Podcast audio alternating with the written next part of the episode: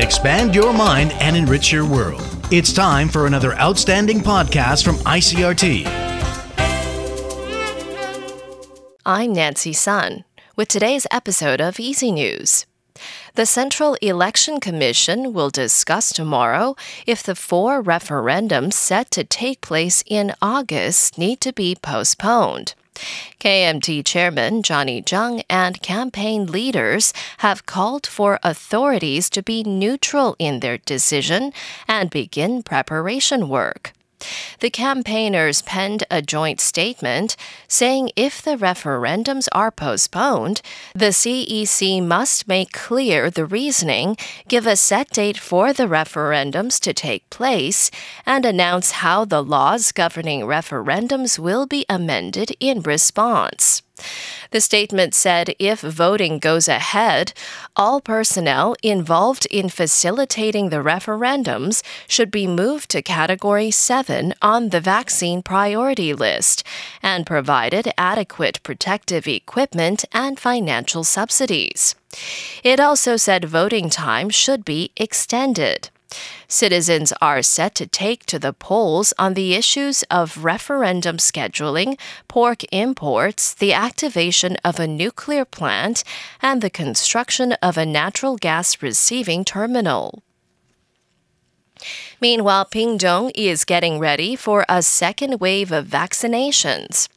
Pingtung County government says it has received 21,700 Moderna vaccines from the central government, and on the 2nd will begin its second wave of vaccinations, which plans to vaccinate around 16,000 eligible people.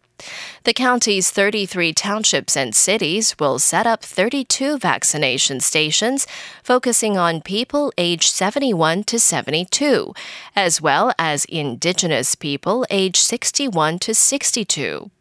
The second wave is estimated to take around two days to complete.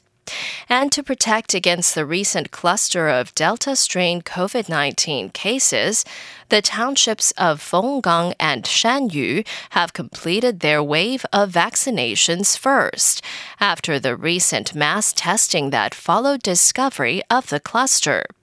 Pingtung County vaccine usage rate is currently at 95.7%, the highest in the country and Taichung is getting ready to build its first social housing project. The National Housing and Urban Regeneration Center says the project will be located in the Toujia ward of Tanzi District. It will contain 490 housing units, as well as daycare and kindergarten facilities. It is scheduled for completion in 2025. Bidding for the construction contracts will last through August 11th.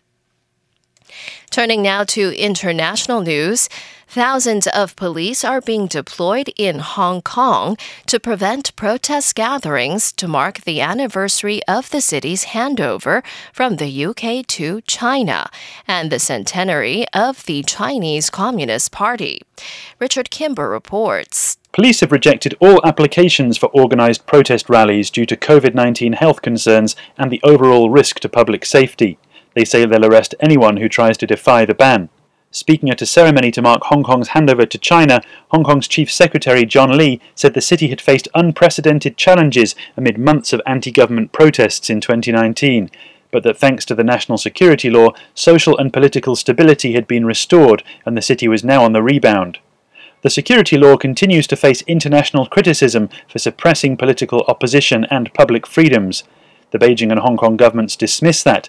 They say the legislation is needed to protect national security and to uphold the rights of the public. Richard Kimber in Hong Kong. Meanwhile, North Korean leader Kim Jong un says he'll push for further upgraded relations with China. Kim made the comments in a message to Chinese President Xi Jinping, congratulating him on the 100th founding anniversary of the Chinese Communist Party. Kim's message came after he told a powerful Politburo meeting that a crucial lapse in the antivirus campaign has caused a great crisis.